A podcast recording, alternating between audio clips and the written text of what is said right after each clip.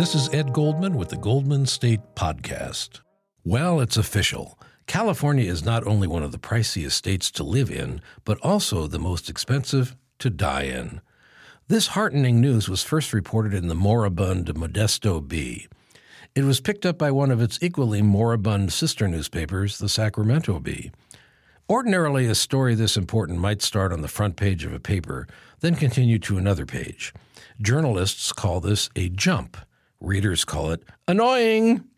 But neither Bee has enough pages every day to squander buying extra paper on its slimmed down budget. So when the item appeared in the Sacramento Bee, it was condensed and contained in just a few column inches. Both bees have an ongoing challenge of reporting what happens on, say, a Monday until, say, a following Wednesday or Thursday. Each calls itself a daily newspaper, which in one sense is accurate.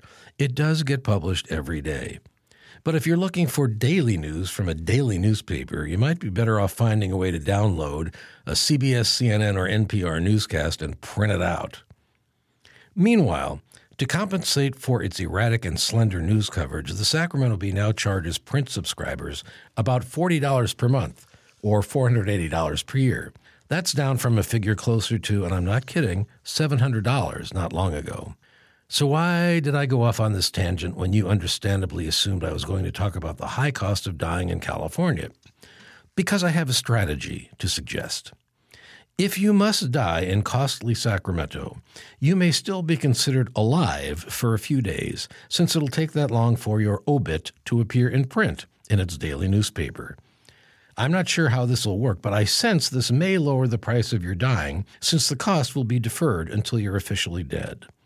Note to Oslo please begin prepping my dual Nobel Prizes in economics and journalism. I'm Ed Goldman. My column, The Goldman State, comes out every Monday, Wednesday, and Friday. You can subscribe for free at goldmanstate.com. Thanks for listening.